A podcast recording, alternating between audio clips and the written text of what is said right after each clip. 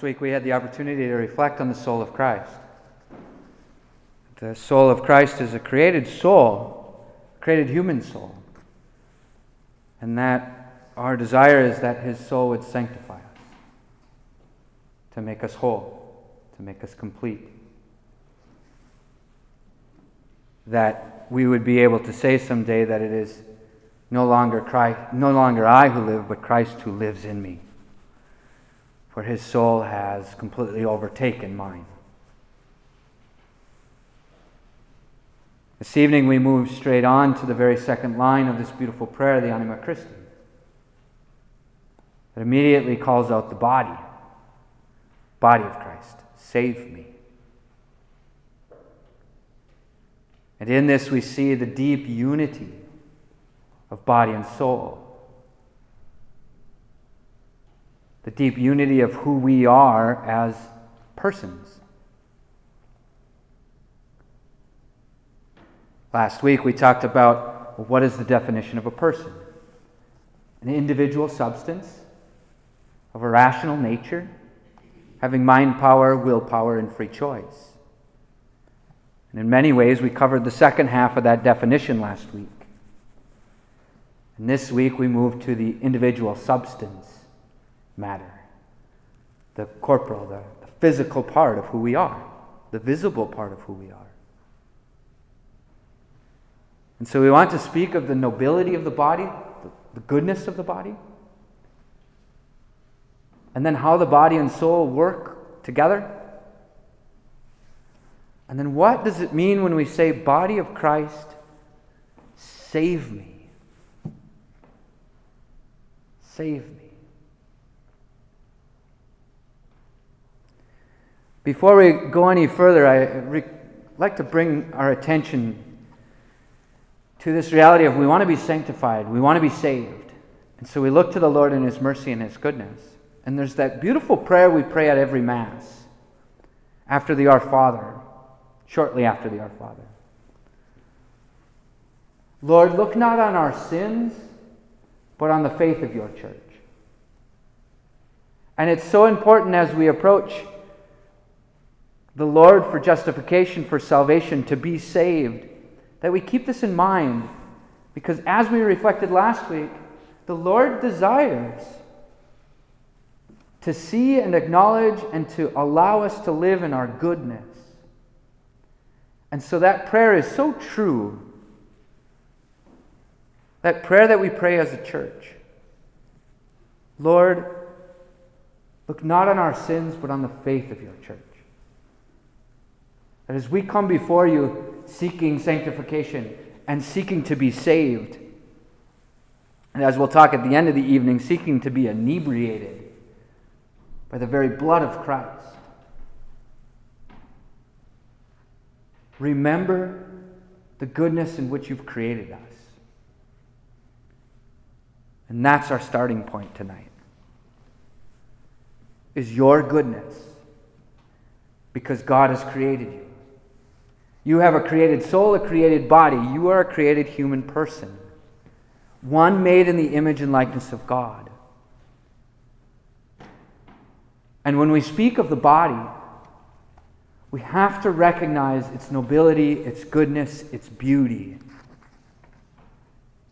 There's so many voices around us that want to desecrate the body, that want to say that it's not good, that it's bad, or that it's not good enough.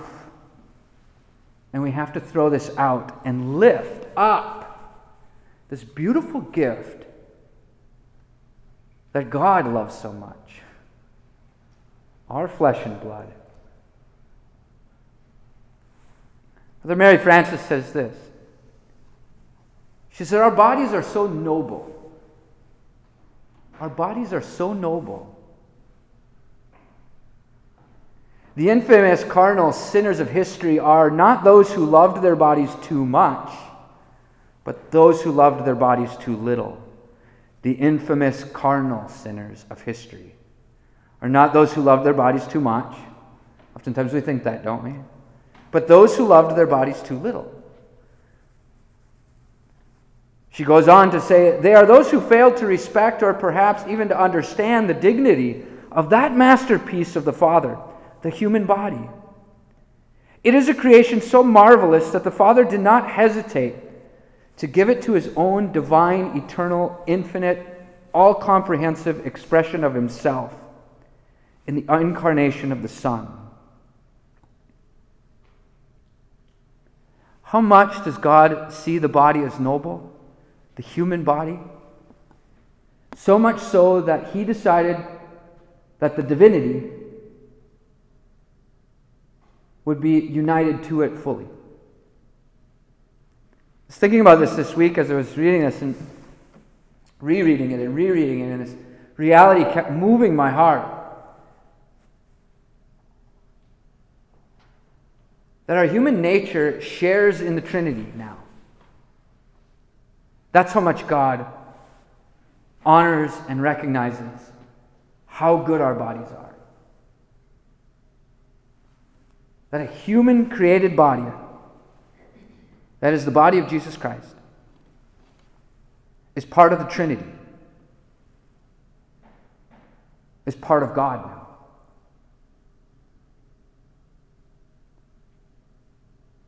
That's how noble your body is. As a human body is now part of the divine life. It's been brought in to the very mystery of the Trinity.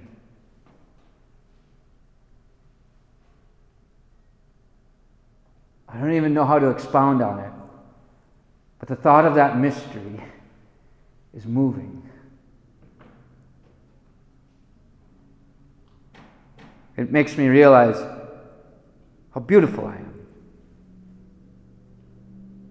how beautiful you are, how good we are physically and spiritually. Because we can get stuck on the soul of Christ sanctify me part, right? And just think that we're meant to be saved spiritually. Just our soul is meant to be saved. And as we'll see, and as we know, and as we believe, He desires to save all of you, all of us, all that we are, body and soul. He wants to save the fullness of who you are as a human person. And, and it really, it, it ought to make us, right? Look at Christ and say, thank you. Because he is the one person who shows us the truth that we are good and true and beautiful in his image. And there's oftentimes others that aren't, aren't, aren't saying that to us or showing us that, right? Or we aren't doing it, to, saying it to ourselves, right? We have all these other expectations of our bodies. We expect them to be able to always be able to walk up a long flight of stairs. At some point, they're not able. expect our bodies to, you know, somehow avoid sickness. At some point, they're not going to be able to. So we can get frustrated with our bodies.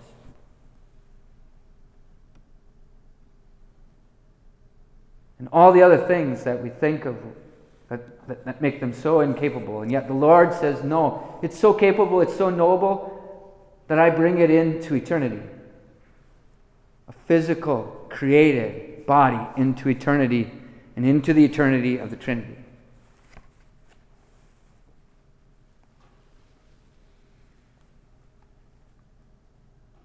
It continues further in the chapter. A lowly estimate of our bodies results in our becoming prey to all manners of sin. It's true, isn't it? A lowly estimate of our bodies results us in becoming prey to all manners of sin. When we have a low estimate of our body, it causes all sorts of things from sloth to gluttony, right, to despair. She says, when we consider the body only a necessary adjunct so that the soul can get about, we do our body a great dishonor. Conversely, when we hold the body as supreme, we likewise do it a great injustice and so again a dishonor. Body and soul are co- so correlated, coordinated from the act of creation onward. Both will endure. This is the beauty of our Christian belief. Both will endure. True, the human body will fall into dust in the burial vault, but it will be resurrected in glory for eternity. We shall have glorified bodies in eternity. We shall not be disembodied spirits. It's so important to remember this because we can think of our eternity as just a spiritual thing, right? But in the resurrection, in the fullness of eternity, we're going to be physical too. Often it's one of those mysteries that I, I sit and ponder like, what's that going to be like?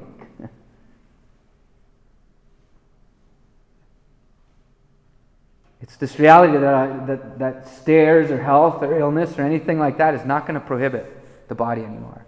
It's going to, it's going to be this whole different lived reality, this whole different animated experience, as we talked about last week. Yeah?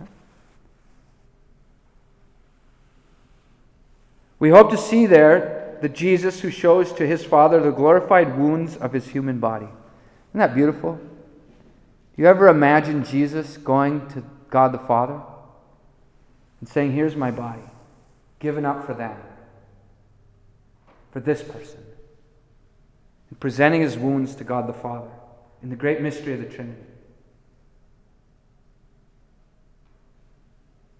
a beautiful thing to imagine that when you stand there someday, Jesus stands there on your behalf, knowing your goodness and your love, and saying, Here's my body given up for her. Here's my body given up for him.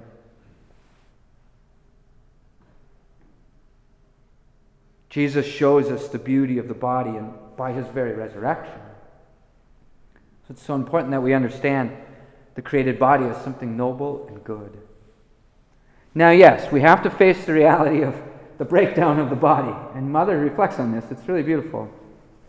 The body is ordained for ultimate glorification, and the very act of its decay in the tomb is the fulfillment of the penitential curse laid upon it in Eden. One might say that decomposition is the protest of the body at being temporarily parted from the soul, a protest appropriate in its very horror for manifesting what such a disassociation really is. That the body and soul are meant to be together. When the body is disassociated from the soul, it does deteriorate. But our belief that the body of Christ can save us is the belief that the body, the resurrected body of the, the resurrected body of Christ, can bring our body to salvation. This is one of the greatest Christian mysteries, and it's, it's also one that I think is oftentimes we, we don't maybe really believe sometimes. It's very clear in the Creed, it's very clear in, in the Bible, it's very clear in understanding that this is what we believe is going to happen. So, how do I look at the body now? Do I look at it in the same way and the concern as I do my soul? Even though it's going to deteriorate in this state of sin, in this earthly state. The body, just as beautiful as the soul. She said, We recognize the horror of the grave easily enough. Do we likewise recognize the horrors we create in life when we do not allow the body to act with the soul and to be served by the soul, and in its turn to serve the soul?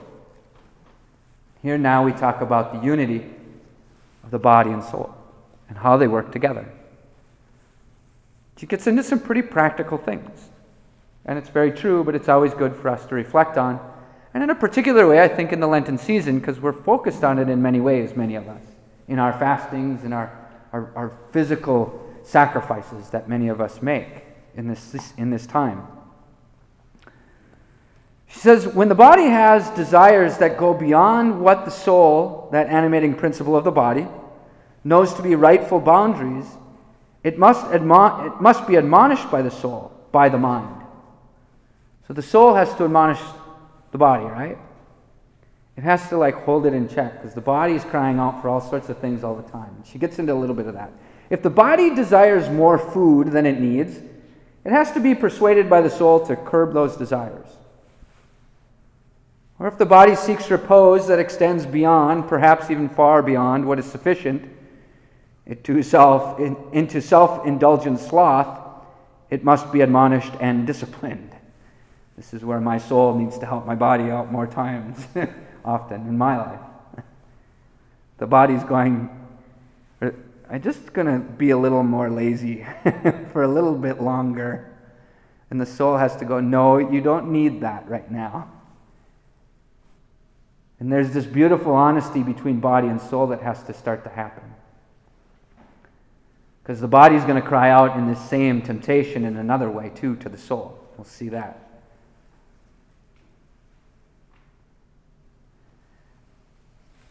She says, however, as the soul directs, educates, and admonishes the body, so does the body need in its turn sometimes to admonish the spirit. So, vice versa. The body sometimes has to speak to our, our heart and soul. Our, our body speaks to our intellect and our will. She says this a, a tired body counsels the mind. This is where the body helps the soul out. A tired body counsels the mind. Stop working now. Let us rest together. Does your body ever say that? Sometimes the body goes, That's enough need to stop. She says, and we know what happens when the mind refuses to follow the direction of the body. The body's saying we need to rest, but the mind doesn't allow it to. The body has to yell at the soul. And listen to her example. Most likely, she spoke this in a conference to the sisters, and it's probably pretty relevant to a lot of us in this room, in this chapel, in this church. She says, a very fatigued body can lie awake all night long, all night long, because the mind says, No, I will keep on thinking. When the body has said, It's time to stop now and for us to go to sleep together. Body and soul cannot sleep apart, as at least not in proper and healthful co functioning, right? The body and soul work together. Mike, can you shut that door? Thanks. And so, so important. So important that we recognize that the health of the body equals the health of the soul, the health of the soul equals the health of the body, that the wholeness of who we are is of health in mind and soul, or body and soul. There's a saying um, in, in Catholicism and even probably outside of it, but that grace builds on nature. So where the nature is healthy, there grace can abound. The sanctifying action of the soul, the created soul of Christ in my soul, can abound more when I allow the body of Christ to help me out in my nature. And when those two are working together, it's very, very helpful. And she gives some good examples of it as well. And it is, it's the, it is the simple example of if I plan to pray in the morning, but I don't sleep all night, the grace of that prayer I'm probably not going to be really attuned to intellectually and in my will, my soul. If my body's going, physically I'm exhausted because I haven't had rest for the physical part of me. Right? You can use that example. I mean, it ties into the spiritual life in terms of who we are. That's the same if you're, if you're going to work, if you need to study, if you have an interview you need to do, or you have a, a, an important conversation you have to have with your spouse, your children. If your body's tired, wait. If your body is so tired and weak because you haven't eaten, you haven't slept, you haven't drank water, wait to pray. Now, fasting excluded. Fasting's a different thing, right? Okay? Fasting can lead us into prayer. So that's a little bit different. So I'm talking, talking more about like busyness and just not taking care of yourself. If you're really going to enter into a deep part of prayer, you got to just. I had a, a priest, Father Gabriel. Before we go into anything important, whether it was an important prayer time with people or a talk, or we were running to an emergency, he would always look at me because I was always like in a rush and I was a new priest then, and I was like, We gotta go, we gotta go. He would always stop me and say, Father, he's from Kenya, Father, eat a banana. he was right. Sit down, take a breath, eat a banana, and then go. Because your soul will be more functioning that way because your body is part of it. They're not separate, they're one in you. They're one in you.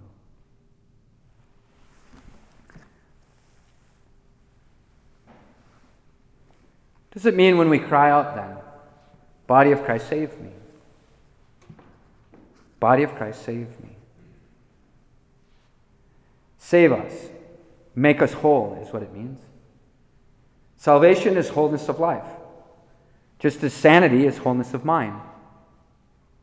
There's a basic shared root salvatus, saved, sanatus, made whole. We are saved when we are whole beyond any further assault. And Christ was the perfect whole person, body and soul, working in perfect coordination. So we look to him, right?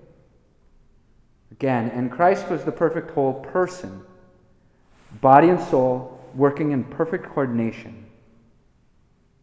Really is the goal of the spiritual life. That our body and soul would be working in perfect coordination, both in their dignity, both in their beauty, both in their goodness, both in the created reality of your body and soul, of who you are as a person. It is His body that will save ours so often unruly and disobedient to the incorporeal faculties. Just as, it is, just as it is his animating principle alone that will sanctify ours, which we talked about last week, so it is to his body that we must turn when we are torn by temptation, racked by passion, weak in languor, dispirited with fatigue, when our bodily desires get out of hand. Just as much as Christ struggled, right, with the soul in his memory, in his imagination, and having to move his will in the, in the created reality of his human soul, so his human body experienced these things that we experience. Torn by temptation, racked by passion dispirited with fatigue, when our bodily desires get out of hand. We cannot use ourselves as a psychological punching bag.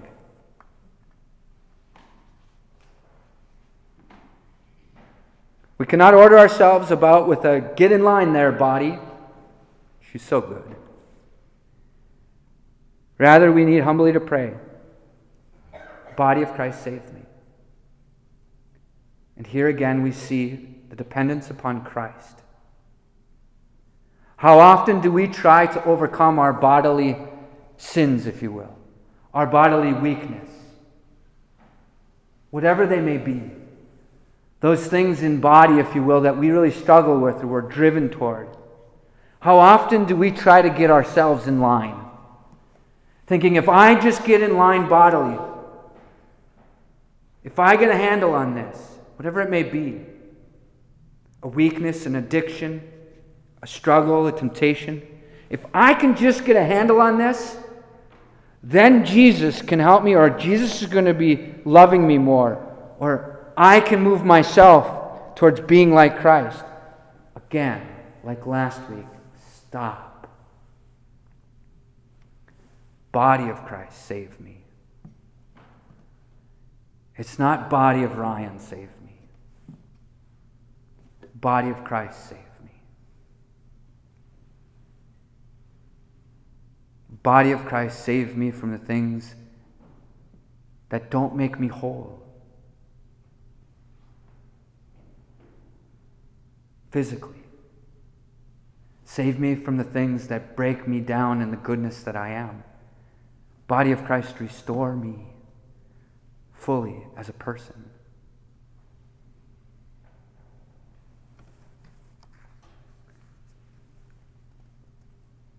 She concludes this chapter with a beautiful paragraph.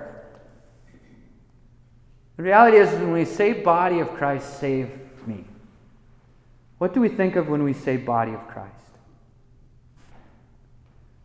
And she admits that almost admittedly, we, we move directly as Catholics in particular to the Blessed Sacrament. Because we hear it. We come to communion, right? Body of Christ. Amen. Body of Christ. Amen. And we sit here tonight in the presence of the Lord, physically present, in the Eucharist, body, blood, soul, and divinity. We'd move towards this right away. But she really brings a, a fuller picture of what we mean when we say body of Christ and how the body of Christ can work to save us. He will save us if we know that we need salvation and cry out for it.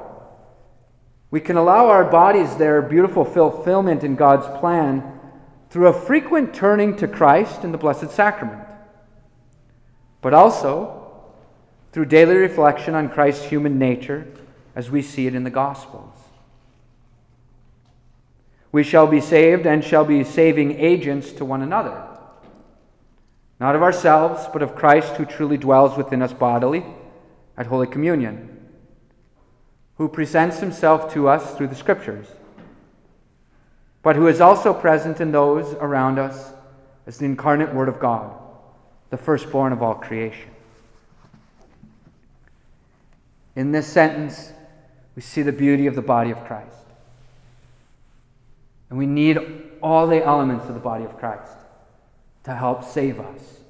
And it's through the fullness of the body of Christ that Jesus truly does work on saving us, making us whole. But we have to allow the body of Christ to help us, to save us truly. What is the body of Christ? The body of Christ is the sacrament. The body of Christ is contained in the Holy Scriptures. The body of Christ is the church, you and me.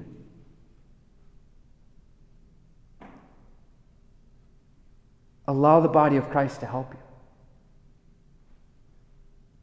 By coming before the Lord in the Blessed Sacrament and receiving Him in the Holy Communion. Allow the body of Christ to help you by letting His Word move your soul to help your body. Be in the Scriptures, be in the Gospels in particular. Watch how Jesus acts, watch how He speaks, watch how He reaches out and touches. Watch what he does with his body when he offers it up on Good Friday. Watch the body of Christ on Easter. And the body of Christ will help you, will save you. Allow yourself the help of the body of Christ that is the church. Others around you, your friends, your spouses, your children, your co workers your fellow parishioners, the person sitting in front of you, behind you, beside you. When we say, Body of Christ, save me, that includes one another.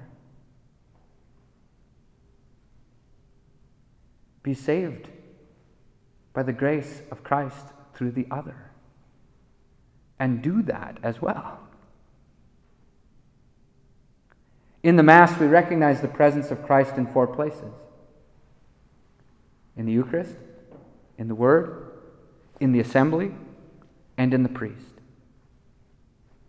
The priest is sacramentally considered the head of the body.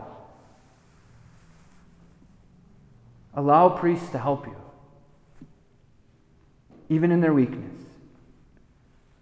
The priest is part of the body of Christ. And through the sacraments, through more than anything, and this is the key, is when we allow the body of Christ in the priest to save us. That is through the sacraments primarily. Don't look to the priest so much for his words or his counsel. And they're, they're important. Sometimes they're good, sometimes they're horrible. Look to the priest as a member of the body of Christ as you cry out, Body of Christ, save me. To give you the grace of the sacraments, because it's through his body, through his hands, that the body of Christ reaches out to you to save you. In the Eucharist, in your baptism, in confirmation, in the confessional, when you're sick or when you're dying.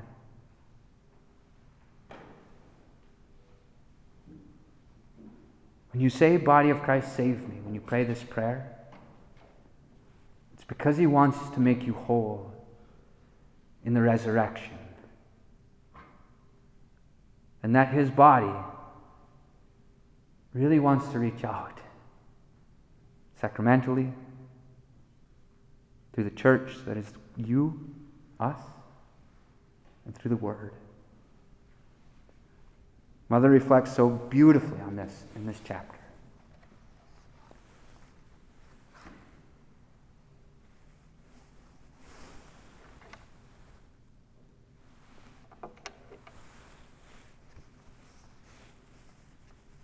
My hope was to get through two chapters a week.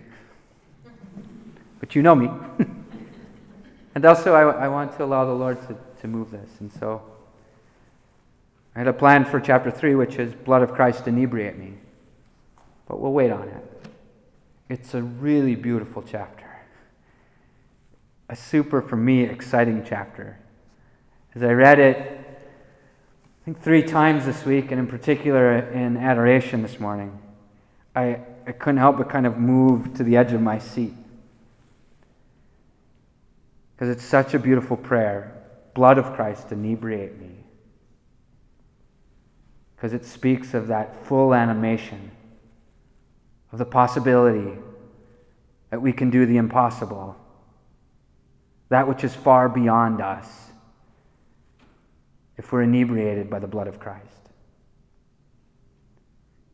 It's the most holy and beautiful explanation of that word that I've ever seen, and it's so pure and good where she brings it. And so I'll look to that next week. Um, I thought I could get through both this week. And so be prepared for it. That what Christ wants to do with us then is really truly bring us to another level, body and soul. To inebriate us and bring us to possibilities that we didn't think were possible. And to a courage and an animation that's, that's beyond our normal self, if you will. And it's, it's such a beautiful possibility. It's really about how we bear witness with our body and soul to this beautiful mystery, and that we're capable of it if we allow Christ to do it in us. Yeah? And so we pray. We pray that the soul of Christ may sanctify us the body of Christ save us. Allow it to be Christ.